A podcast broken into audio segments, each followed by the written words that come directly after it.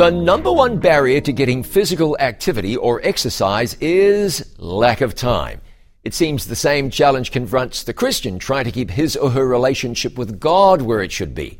We're challenged by the clock, but your faith needs consistency.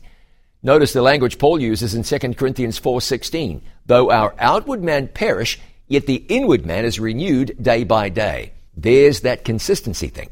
Life conspires against a relationship with God. We're busy. You may have young children or a commute. You volunteer for this and that. You're a high achiever, and so the demands are great.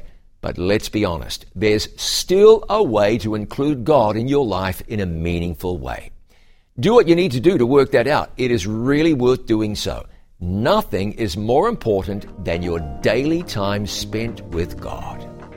I'm John Bradshaw for It Is Written.